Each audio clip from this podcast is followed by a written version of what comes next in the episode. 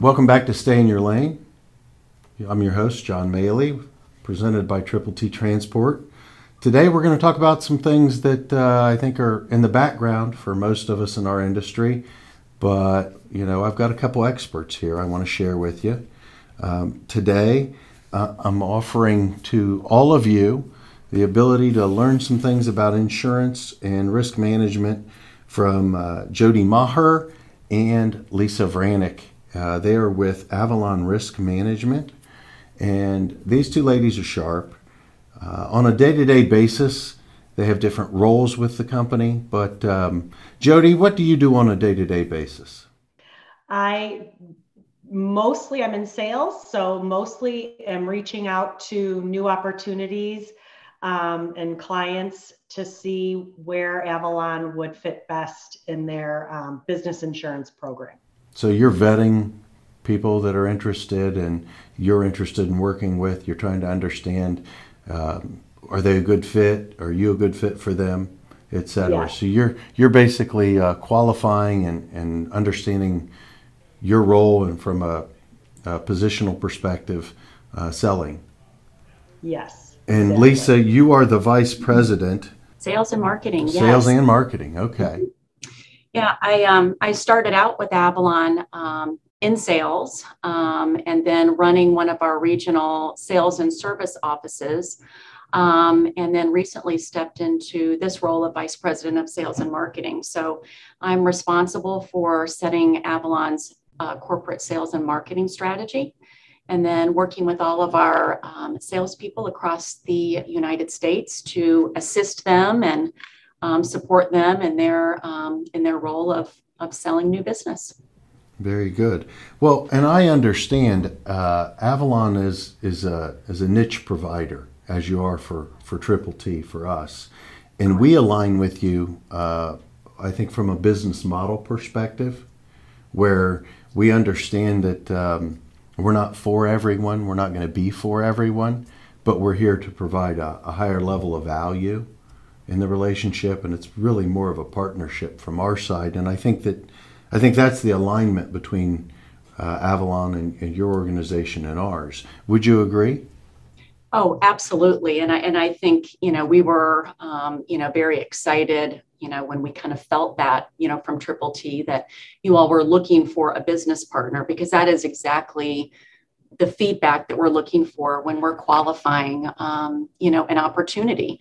We aren't going to be a solution for everybody. We're looking for somebody that is interested in partnering with us. And, something we like to say is we don't just sell insurance policies. We are really selling ourselves as an extension of your team. And so that's where we feel like we fit best. Oh, I would agree. We're very happy with the service you provide for us. Jody and her service team. That's because of them. Well, thank you. Make sure you give them kudos from all of us. Yeah. I think that it's a niche market, though, when we're talking about contingent cargo. Yes. And I think as we see the economy shift into the recession mode, we start to see more things being missed. I saw that, losses, claims for losses and theft have been sky high. My question is, how does that impact you, and what are you seeing currently? Something that we saw a lot of is our customers kind of reinventing themselves. Everyone was scrambling a little bit. From our perspective, we, for instance, would see some of our freight broker clients suddenly getting into international operations or getting into warehousing. Trailer leasing became sort of a big thing that we were sometimes finding out about after the fact. And I think, all of these things can be handled from an insurance perspective, but if that's not your area of expertise, you really need to make sure that you are working with an insurance broker that understands these exposures, because it really, can put you in a position where you're not properly covered. Well, I think that's a game changer. When you are moving into different areas from a reactionary perspective, that changes the game. Oh, sure. Absolutely. And I mean, so many have found themselves kind of wandering into other businesses.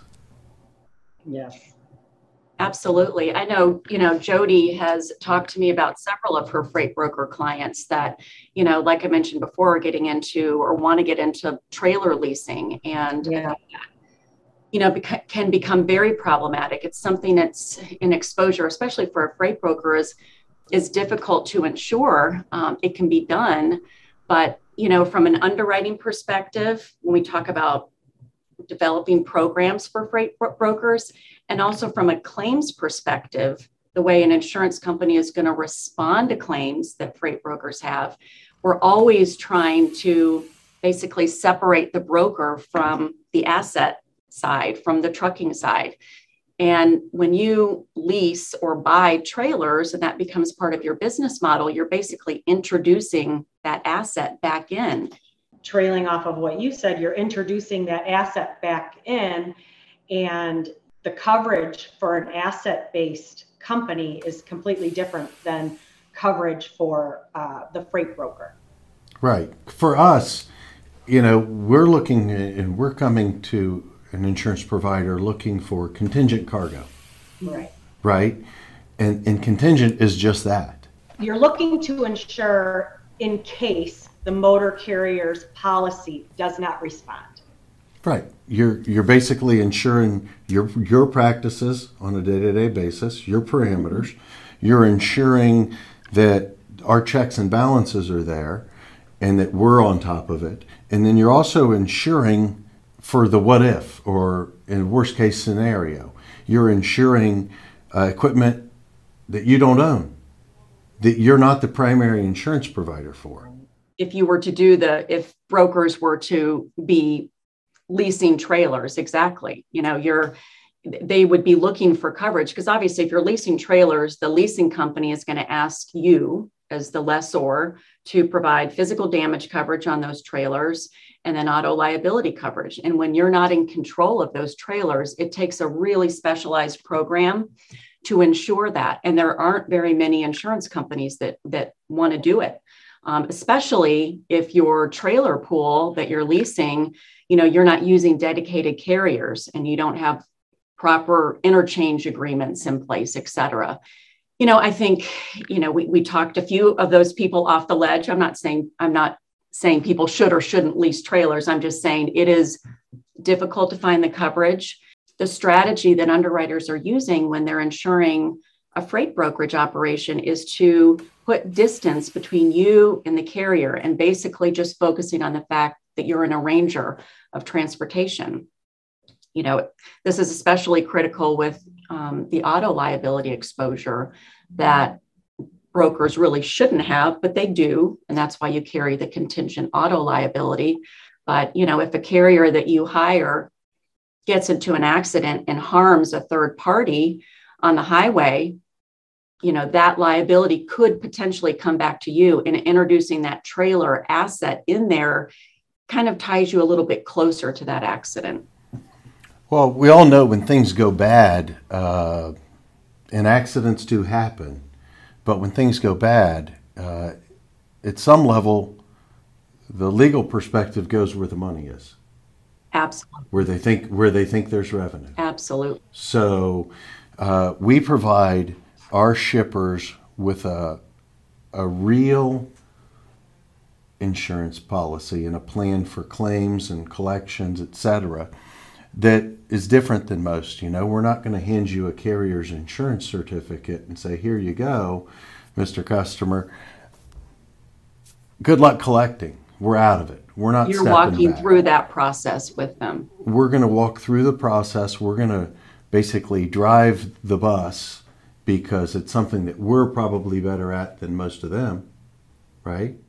And that's an interesting point, because when you do that too, you're really protecting your own loss ratio. So if you are facilitating that claims process with the carrier, because you're the one that has the relationship with the carrier as well, it's in their best interest to also work with you on this claim, especially if it's a gray area, and to respond timely, because you know, you've got additional loads that you may or may not decide, you know, to give them.